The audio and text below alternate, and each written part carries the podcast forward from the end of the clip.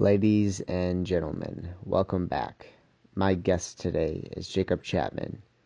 Jacob was born in a little village in Ethiopia called Waliso, and at the age of six, his mother gave him up for adoption. He spent the next three years in what he calls a prison for kids, and in this episode, he shares the culture, the exploitation, and the abuse of the orphanage. This episode is a hard one to listen to but Jacob's story from being unwanted to being adopted into a family is a beautiful parallel to God's redemptive story. Now, it's time for the wild and wonderful Jacob Chapman.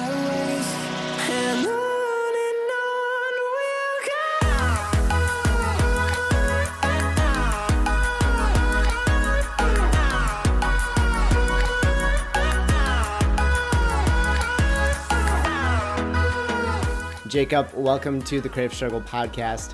I'm super excited to have you on, man. Uh, man, thank you, Luke. Thank you for having me. Uh, it's been long overdue, so I'm very excited. Yeah, man. So you came to the States when you were nine years old. Tell me a little bit about that. Kind of give some back history on what happened during those first nine years. Yeah, absolutely, man. Uh, yeah, like you said, I was nine. I think it was eight, eight and a half when I got first adopted. Um, and it was a, again, it was a crazy experience because I remember everything, to be honest. And um, it was a good, bad roller coaster that even with the process of getting adopted and even just living in Ethiopia, I got I was brought here with my little brother, uh, Reggie, and it was uh, it was cool experience because he lived seven hours away. But my experience, I lived in the countryside, so um, it was called Waliso, and I don't know exactly how much the population was, but my mom was never in my life. Um, never knew my dad. Um, my mom was one of those who chased, you know, men for stability. You know, she needed that reinsurance from guys to tell her that you know it was it was bad. She dropped me off of my grandma. My grandma was like raised me up. Uh, she uh, there's a picture. If you ever search Ethiopian women, the common picture that comes up is women holding this large stick, right? And that's how they provide income. The, the male doesn't even provide income. So I was, uh, my uncle was very abusive uh, to me uh, and until I was put in the orphanage, that was really the cycle of life that I was, you know, into. My grandma really was really old, like late 60s, early 70s, um, taking care of me and my cousins. I was the only child my mom had, supposedly.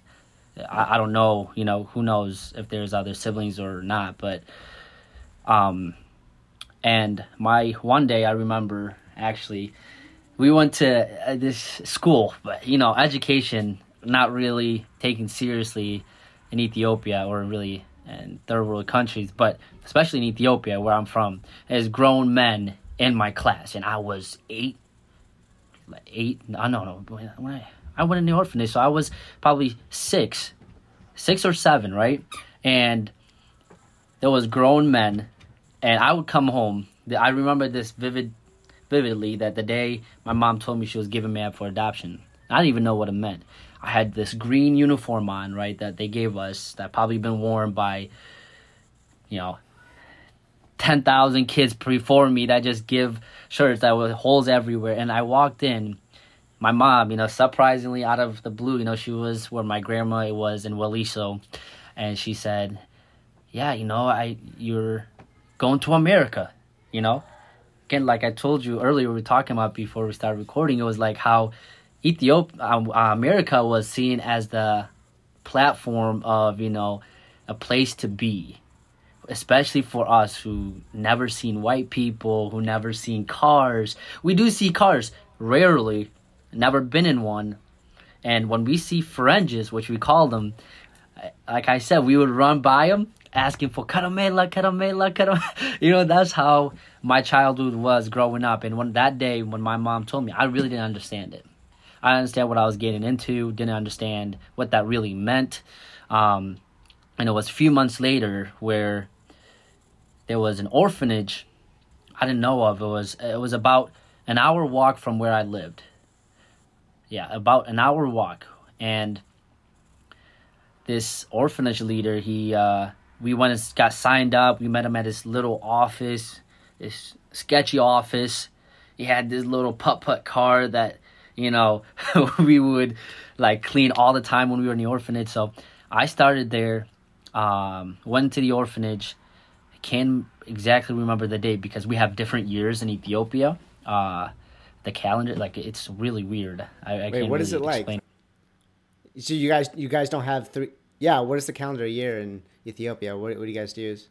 read about it and like it's what what what's the name that my dad used? It's uh it's an old calendar that we use. Um what is it called? Not the aztec. I don't think it's the aztec calendar.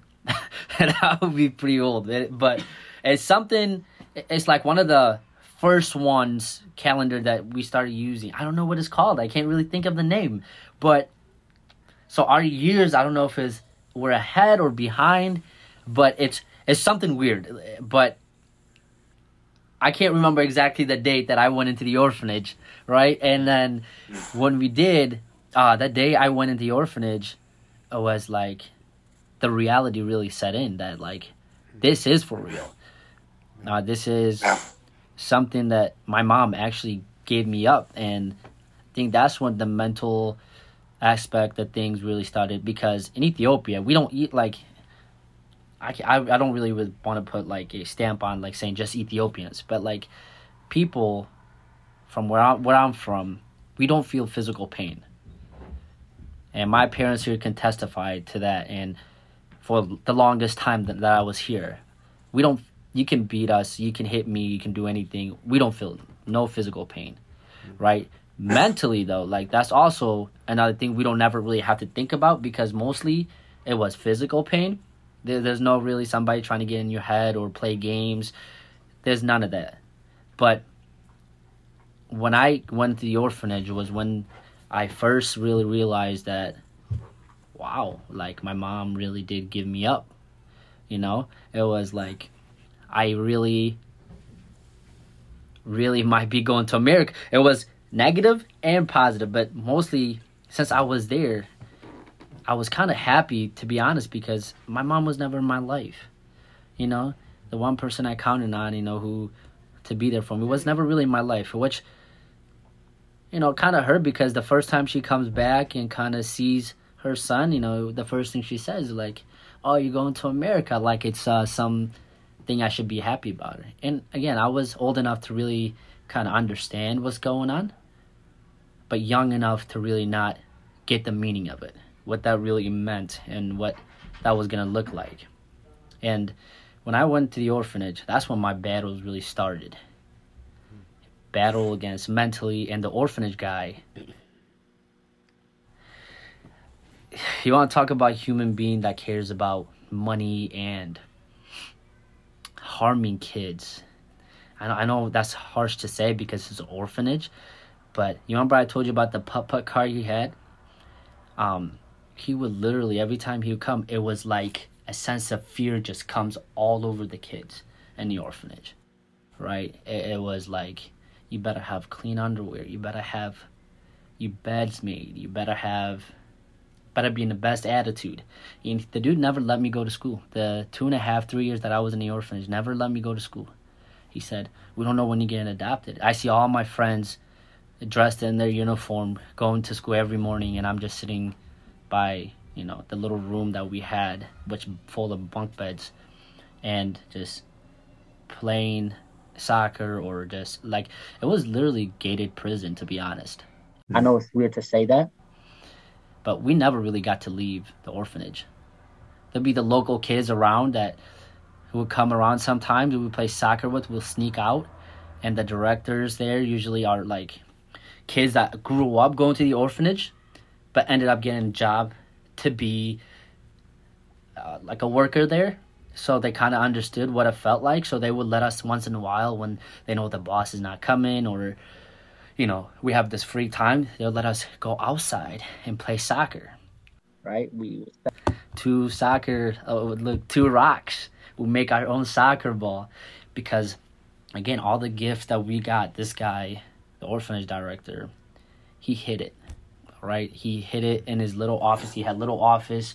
I can vividly remember like there's like a little hill going down, and there's a office gated, locked, like three locks on there, and then there was a church, like a chapel, right next to it, and everything that we get when we got like Americans to come visit. They bring us candy, shoes, you know, people that do ministry or like are thinking about adopting a kid from there, which usually was an infant, which another thing we can, you know, discuss. But they, he would take it. He would say, "I will distribute it. I'll distribute it equally to them, to the kids, and that way it's fair." Whatever he used to say to them, to get all the product, all the clothes, the candy, the shoes, he would hide it and later on, we found out that he was selling it on the black market. And it was sad. And I didn't know about that until I got adopted and I came here. Um, and the orphanage was closed. But yeah, and like he would line us up when he come there. We would clean his car. He would line us up, and he will have one of the workers, the male workers, check our literally pull our pants out and check if our underwear is clean, if even wearing one. And we would take shower outside in the cold, in the freezing cold water, you know. And that was kind of like my life in the orphanage, pretty much every day. You get one bread for breakfast. Lunch it wasn't until later on, maybe six hours, and then dinner, also followed by um like another four hours. I, I can't that hour difference, but like breakfast, you never got pretty much anything. And it was early, so if you don't wake up to get breakfast, you don't get any. You know, it's gone because the kids go to school. I don't. So there'll be times where if I don't wake up on time, I won't eat breakfast. You know? So, but that is what my orphanage life looked like. And the orphanage is closed now, unfortunately, like because of him. He's in prison. They found out that he's been selling the clothes and all the stuff on black market.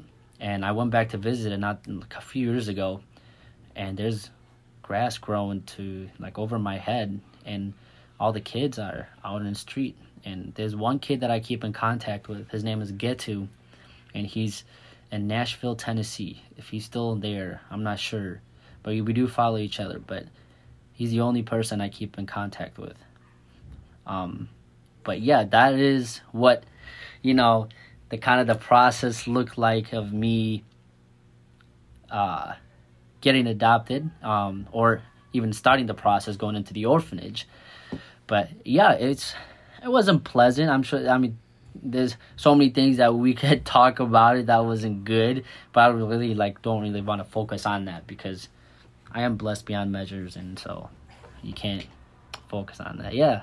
Yeah, man, that's that's awful, dude.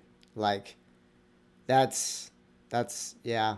I think that's something that a lot of Americans don't really know. Like we're yeah, we see a lot of things on social media and we're like, oh, that's terrible, and we kind of like move on.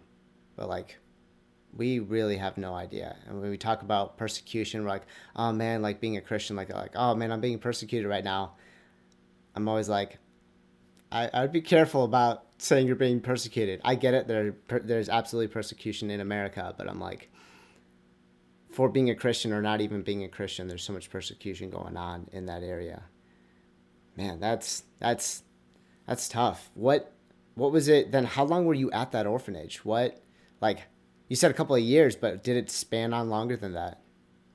Um, so like, I really didn't think I was gonna get adopted because even the orphanage guy, the direct or the director or the super, whatever the guy title was, he really instilled in me that the fact that I might not get adopted at all. I might have to be there until 18 and just move out, which most kids did because people wanted to adopt infants, right? The little babies.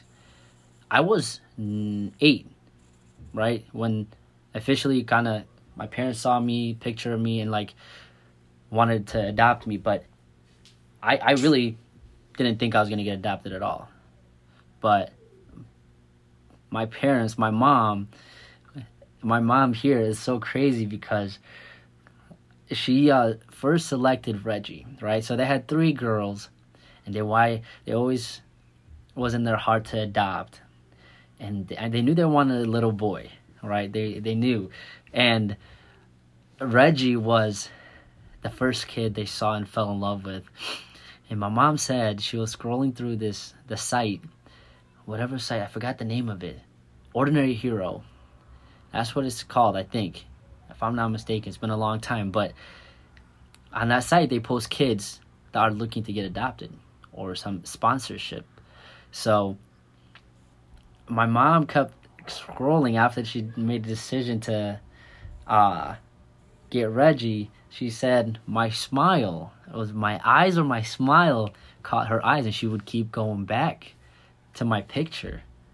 Hmm. I was I remember what I was wearing his hot red pants when Kelly Putty took my picture. That was the girl, that lady's name who took my picture at the orphanage. And I had like I could I could share it with you, but it, it was it was one of those pictures that just it just happened out of the blue and she said how my eyes or my smile. I don't know what it was, but she kept going back to it, and she told my dad that I really want to adopt this kid, or I really want to think about adopting this kid.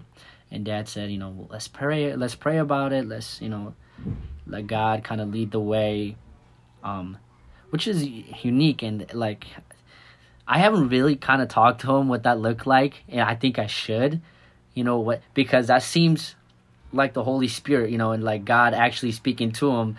And obviously, we're gonna adopt Reggie and happen to adopt a nutcase named Mulugeta, you know. So, so she just uh, we uh, did that, and then like uh, they uh, decided to adopt me, and that's when the process really getting started, and um, and when I knew I was gonna come to America, you know, like that thing my mom said that you're going to America, you know, the best, like the something that she put like a high praise on, like the why she was giving me up was actually happening, and that's when it was like reality set in. It's like, wow, you know, like I'm going to New York City, man. I'm gonna see snow, get to, get to play soccer and everything. So, yeah, so like that's how my parents selected me and I wish I had every detail to tell you because I, I even don't because I need I need to get that I need to talk to my parents about that but yeah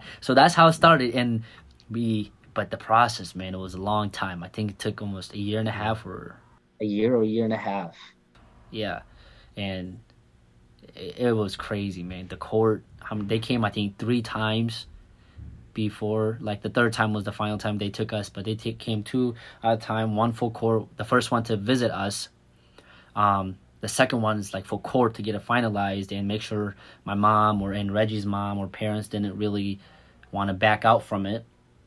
And the third time was the final time they uh, brought us here. You know, it was an exciting time. Hmm. Yeah, it's it was it's crazy, man.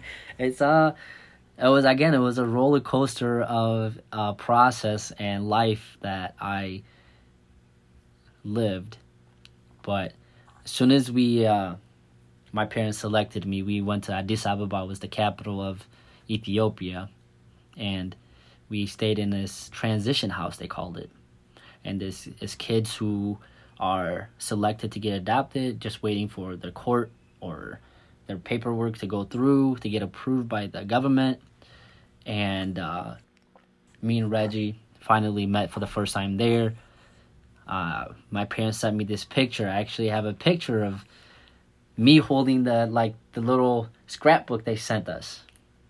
All the family members, Molly, Maddie, uh, Allie, and then my parents and my grandma Sue. Like my, it, it was all in there and I had my hand over Reggie, one hand, and I had the big, and we were like doing that little crazy Ethiopian smile, you know.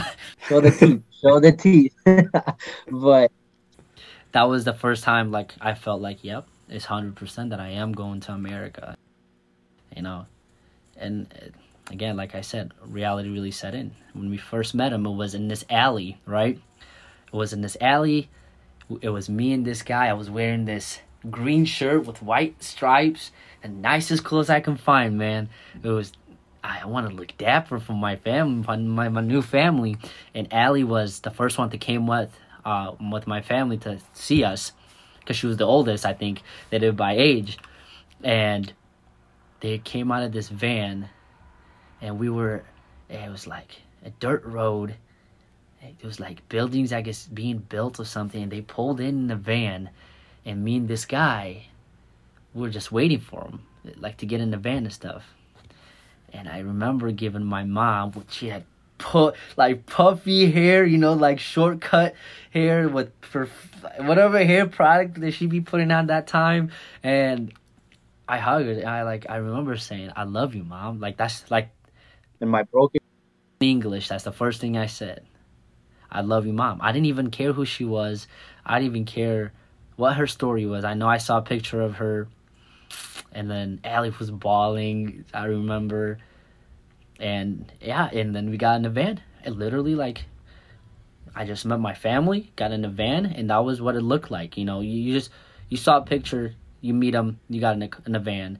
Like at least for me, I don't know what the process looked like for the everybody else that got adopted, but yeah, and I just at that moment I felt like I was at home. I was I found a family that wanted me, and like, it was honestly one of the best feelings at the same time and the scariest feeling, because like I told you, fringes were like huge, which Americans we call them fringes, but they were huge and like I saw like there was candy in the car, man. I was chowing down some caramel, like, like it was going out of style, and but yeah, we went to the transition house, I think guest house. I think we stayed at while they were there, and then we went to the transition house after they left, while the paperwork. And then they came back a second time. They brought Maddie and my aunt Laura.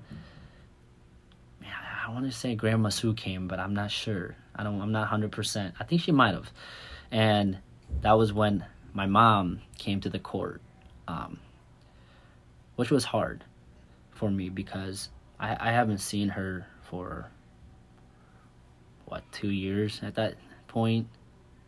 I was in the orphanage. Maybe once in a while when I was in the orphanage at Waliso, where I was from, my first orphanage, she would come maybe once every blue moon. I, I can't even like put a number on it, a date on it, and then that was it. And she can even come in.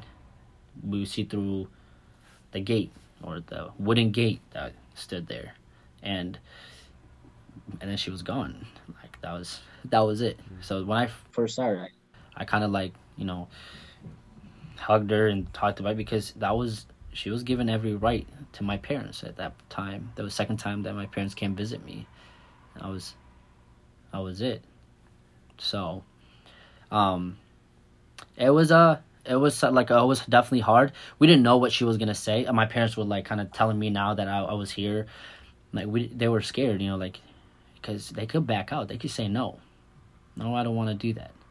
But my mom didn't, you know, like she went through with it, and yeah, and that that was finalized.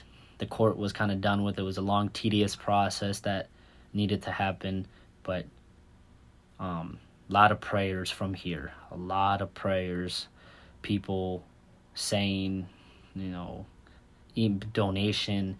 I mean, when I came here, when I actually understood the process that went into it and the people that lend the help, it was honestly overwhelming because a kid, two kids from Ethiopia who are thousands and thousands of miles away who they they didn't even know who we were other than our name and our probably picture, you know, but that was that kind of like kind of environment that I was going to be brought into a, a, Christian faith strong. My dad was very strong in his faith. My mom was too. My my whole family was. My whole family was. And yeah, God had a path for me and he really came through and even at a young age where I didn't even know who God was, but He had a path that I knew He knew where He wanted exactly me to be. But yeah, Yeah. that was Yeah. what the process looked like and kind of meeting my family for the first time in that little alley. Um, yeah, man. Yeah. Yeah, that's that, dude. That is like a beautiful. First off, a beautiful story, but like an exact representation of what Jesus has done for us. Oh, absolutely, man. Man, like he, like the fact, like the fact that she was scrolling through, man, and she saw that smile, like, yeah, that was no accident. Coincidences like that, they they don't happen unless the Holy Spirit is working. That's that's crazy, man. Millions and Millions of kids out there that needed it, and my picture, my God put in her heart to just keep scrolling through my picture, and that itself is crazy, you know. Yeah, no, man, it's it's crazy. That- That's Yeah. really the word I can say about it. It's just crazy, because you can't really find a word for it. Yeah. But- What what was it like being a, a pastor's kid? Like coming from Ethiopia to straight into uh, a believing home. I don't know if you had any religious beliefs in Ethiopia or what that was like, but like, yeah, to talk about the drastic difference and the change of daily pace. Yeah. So, like I told you earlier, you know, like, um, the environment that I was in was a Christian family. Like when the support and the love that I felt while getting going through the process, and my family was getting, even for two kids that never knew. It kind of showed the faith, the strong faith that I was gonna go into, a family household I was gonna go into. But being in Ethiopia, I never really had no faith or believed in God.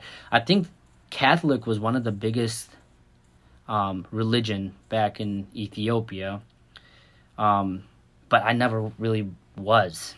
I, I lived to survive. I stole from.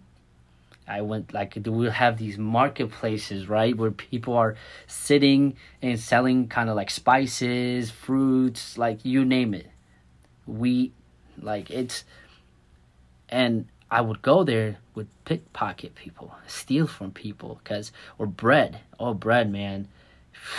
If you got bread, man, you're golden. Bread was huge back in Ethiopia, man. And you see bread shops everywhere, everywhere you go. But yeah, so when I came here, it was something I had to learn, and actually, I forgot to tell you, man. Like when we walked in, so I first we had a a Durango, Dodge Durango. My parents drove from the airport. We went to this our house, right? This is, I think, the best part of my like what my parents told me recently, not too long ago, about what I said to them that really stuck with them and really made them cry. It was like when we walk into the, we we lived in Auburn, Indiana, when I first got adopted we were driving in a Dodge Durango, which I thought it was the craziest thing. They had the TV that pull down, and like you can put CD in there and you could watch movies. I don't know what it was saying, but I knew I could see the cartoon, so I it was awesome. And they we pulled in to this garage, right? It's two door garage, two car garage, and there was an attic and there was stairs that would lead up to it. And when we pulled in, I was just like shocked. I'm like, oh my gosh, this is our house what? Do we sleep up there? I was this is the ethiopian nine-year-old jacob like do we sleep up there? Like is that is that where we're gonna like i was i never seen a house that big first of all. And it was the garage. It wasn't a house. It was a garage. And i thought the attic was what they lived. And they started crying and said no that's not where we live. And we, we walked out of the garage went to the door. And now if you think i thought the garage was our home imagine what i thought when i saw the home like never had no living room no stairs uh, let alone i lived in this house that i built. I helped build a house in ethiopia by stumping in the mud and sticking it to the like i remember the whole process. And then i walked upstairs. I have my own bed like my own bed with like there's it was i think reggie was with me too. He had his own bed i had my own because in the transition house me and reggie slept together I don't know how long we were there for, like six months, five months, and we always slept together. I kind of like take care of Reggie, and when I saw my bed, man, I, that was it. I I was I never had a bed. I slept with ten people when I lived with my grandma.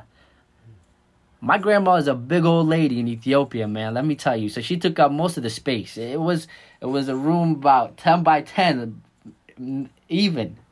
You know, so she took up most of the bed. So you're sweating, you it, it was it was a sight. It was a lot of kids sleeping in one bed, long bed, and having my own bed was crazy. So yeah, and we would go to church every Sunday. Um, Lakewood Park was my where my dad was a superintendent at, and just the environment I came to was the Christian faith. You know, like it wasn't Yeah. really anything really to discuss or anything. I I just truly just sunk myself into it because that was what my family believed in, and going to Sunday doing Wanas, uh, youth groups. It, it was just easy to have a person to look to look at who gave you my life, that who gave me the life that I had at a, such a young age, even though I was nine and knew everything that was going on and battled with so many thoughts and whys, you know, a lot of whys. Um, but the one thing I did was I wasn't really good with the emotional opening up. Like I told you earlier, physical physical pain I can take all day. You hit me with a brick, I I'll bounce back up and say it won't hurt. But that emotional opening up, actually saying, "Yeah, I did get hit to soccer today and my leg hurts." Saying that, the pain, I don't care. It does. I I will hide it because you can't show no fear in Ethiopia. You can't show no pain. But it was one of those things that you grew up learning. But here they instilled in us it's okay to say that you're hurt. It's okay to say I need help. And that's the one thing I struggle with because I'm I I such a young age I became a self-dependent providing for myself not really looking for any, anybody's help. I struggle with that. I would when we get in an argument, I was very stubborn kid growing up.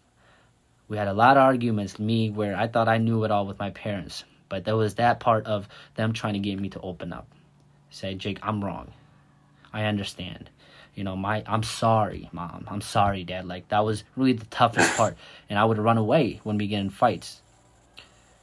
Because that was my first instinct is just run. So I struggled with that for a long time. Um, and it literally recently, not too long, a year or two, three years ago, where I kind of started getting into, okay, talk, open up. You know, it's not good to just hide your feelings and then let it blow up. But that's that's just you know the kind of mindset I had because of the past that I was I went through. You know, and so, but again, growing up in a Christian household, being a pastor kid made me thrive. Put me through a lot of challenges, but made me to the man I am through mistakes, through heartbreaks, tears, but eventually getting to know God and putting my faith in. And I and it was in that room, my first bedroom, that I had my dad knelt down and he said, Do you want to give your life to God? And I, I, I remember I think I was crying. And I said, Yeah. I didn't understand what it meant. I didn't understand what I had to do from there point on, but I knew somebody was looking out for me. I knew there was somebody watching after him because again, he brought me out of nowhere. You know? Picture on the website my mom kept going over and over was what God put in my mom's heart. At that point, I didn't need no convincing who God was. Even though I, I question him every day. Because again, the whys so much like circle in my mind, but it was one of those things that just naturally came to me because my family was strong believer in God. We went to church every Sunday. So it was it was an easy process. It, it was not one bit hard. I think as I grew up, it kind of it kind of got tougher and tougher, and the more of the battles, the past kept creeping up on me. Um, really tested my faith. But other than that, being growing up in a Christian household was something that just happened. It was. It wasn't questioned by me. It wasn't really a a battle that needed to happen for me to give my life to God. It just happened. Yeah. So yeah. That's so cool, man. What um what was it like being in like you were homeschooled, right? Weren't you? So, no, we went to Or, or, or what did you? I was okay. Yeah, Park- I was okay. Not Oh, you Parkview. Parkview. Oh, you Lakewood Parkview. Park. Okay. Lakewood. I did, but I went to Lakewood Park first. My dad was a superintendent, but I um, went there. I started my third grade year, so I I was so behind in school, you know, and it was a private school.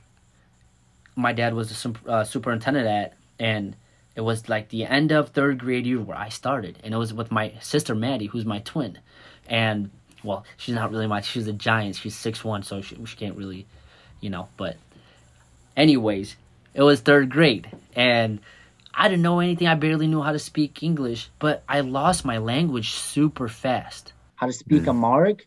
Super fast. I, I don't know what it was. Maybe I was way too much into Wii. You know, Wii Sports. Oh man, that's every day after school. No homework was getting done as soon as you get home. No way. No. So, but yeah, it was like one of those things. I lost it super fast, and I was good at math. I picked up math, um, and soccer. It, it- soccer was was in my DNA. It was something I did every day in Ethiopia, even when I didn't go to school in an orphanage. I would juggle. I would play by myself, and so when I came here, and we never really saw grass. You know, when we played, if there was grass, it was probably super dry because again, it's Ethiopia. We're close to the equator, and you, you're playing in a quote unquote not a desert, but like a dry land. Right? We got two goals with from Iraq. You wear no shoes. If you have busted shoes, hey, you're golden, man. That's like Nike, Nike, uh, Ronaldo shoes. Like you, you were golden. Hey, you, that was the kid that you want on your team if he has shoes on, because you know he's gonna be running fast. He's gonna be scoring the goals. But yeah, no, it's like when we came here, I joined my first team. I forgot the name of it. I was nine. I was ten. I was nine, and I remember there's a picture my mom took on the grass field with my first soccer shoes and this orange jersey, holding my soccer ball on my side on my hip with my little bag.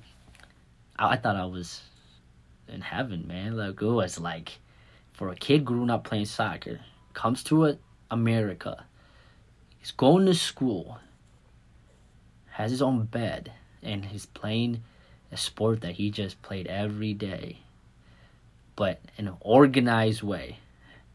And I'm telling you, man, I was I was beyond blessed when that happened. You know, when I first joined that soccer team, I was blessed be, before that, but I was just like it was soccer was something I knew and really connected with, where I I put all my trouble and thought into because it was something that never really talked back, just really took the hits from me, you know, just pounds the soccer ball, and it was the soccer ball we made out of scrap. It was we go around collect, uh, we collect a plastic bags, and then sometimes like we find clothes that have been cut up, we sew it. We sew that bad boy, and it bounced nice like a soccer ball. It bounced. It was it was nice. You could juggle it. You can. It was beautiful. Like it was self made.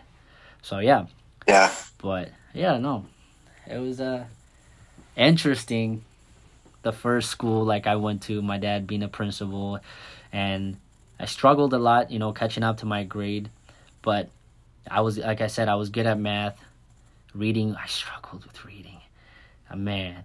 I didn't put the work into it. I mean, I can't really lie, but it was one of the things that like just didn't come easy to me, and but math was the thing that I fell in love with. And I was good at with numbers, so Yeah. yeah.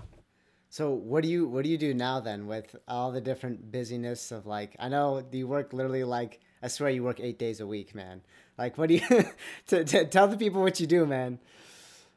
Oh, uh, so I am in inside sales. I graduated in a crazy time again, uh, COVID, in the heart of COVID, where we did the like four months um, from home online. So I worked at Cedarhurst, and I made a connection with the director there, and her husband, uh, he was a sales coach. He just got the job not too long ago. Uh, before she told me that the job was open, a sales inside sales job was open. Um, and he told me, "Hey, I'll teach you everything you need to know about sales." And I, I have I have a knack for people. I like I was at the assisted living place for almost two years. Yeah, it had to have been close to two years, and then I did a I was a CNA. They gave us room during the pandemic. I never did school. Mr. Still, I'm sorry if you listen to this or if you will listen to this, but I, I never did school. Like I they gave us room there where we would literally sleep there, me, Dylan and Maddie, wake up, go in the kitchen and from the kitchen, but we weren't doing that because we had to. We were doing that because we wanted to. Everybody was super scared and there was nobody to help the people and I fell in love with the people the elderlies tell so many stories. But through that, through Cedarhurst, where it was where I made the connection with AJ and got me the sales job in, out in Schaumburg, uh, a company called Genuine Cable Group. So for the past four and a half months, I've been there uh, just training, but now we're actually started doing business. So yeah, but now that, and then I work at Grace Coffee and Wine and eat. It's it's absolutely like I. That's where I go to work, and that's how we met. Well, I, I we saw each other at Sandwich Fair, but we sat there and talked for yeah. a long time. I was it two and a half hours, two hours. I don't even know how yeah. long it was. Yeah. We made a great connection there. But yeah, so I work there on weekends, Saturday and Sundays. Um, but yeah, I'm blessed. I am blessed beyond measures. But like, I love grinding. I love working seven days a week, and I put on myself to do that because it's just who I am. I love providing for myself. Um, but yeah, so that's that's what I do in uh, in short words, I guess. Yeah. Well, thank you, Jacob, so much for sharing, dude. All the the back history of the amount of things you went through, dude. You got to write a book. You you have to write a book, man. The amount of things. like I mean, this was only like what a half an hour, forty five minutes, and there were so many avenues we could have gone down. I know we're short on time, but dude, seriously, write a book or even just sit down, set up your cameraman, and just talk for an hour or two because there's so many parallels. I mean, it, that's an incredible testimony, first off, but there's there's so many things to talk about there. Um, your story is incredible, man, and it's it's it's inspiring, man. That's that's incredible. The work of the Holy Spirit guiding your mom to be able to pick you out right in a crowd of hundreds of kids, thousands of kids, like that's incredible, man. Yeah, man, it is. It is crazy. But again, I'm blessed and my faith has been tested in the past few years, but I know where it lies. I know where my heart lies and it's always been with God. And he's through so many times that I've let him go saying it was your fault, it was you, when everything I do something wrong, I point my finger and run away from God. And I have so many times, and He keeps pulling me in. He keeps pulling me in by lessons. He teaches me through things that I would go through, you know, and like that's a lesson that God is teaching me to, hey, I'm still here. I'm still your father. I put you out of the dump of yeah. Ethiopia and you, and doesn't mean you're gonna stop struggling doesn't mean you're not gonna have hardship here, but it is a a life lesson I want you to learn as my child every day. And again, I told you I've been running away from God for so long, and and I have family members, people that are supporting me, Kyle, Dylan, uh, Sammy Swenson, my dad, my dad, man, my dad is my rock. I, I don't tell him that quite often. I don't. We really butt heads a lot about just different things, but he's he's uh he's my role model. My dad is my role model. And if I could be like him, the patience he has, the love and the heart my parents, even my mom, they have for people, for adoption, for foster care, it's crazy. Um, they have this nonprofit organization. We just fostered four new girls uh, not too long ago in Jose. Um, I am one of 10.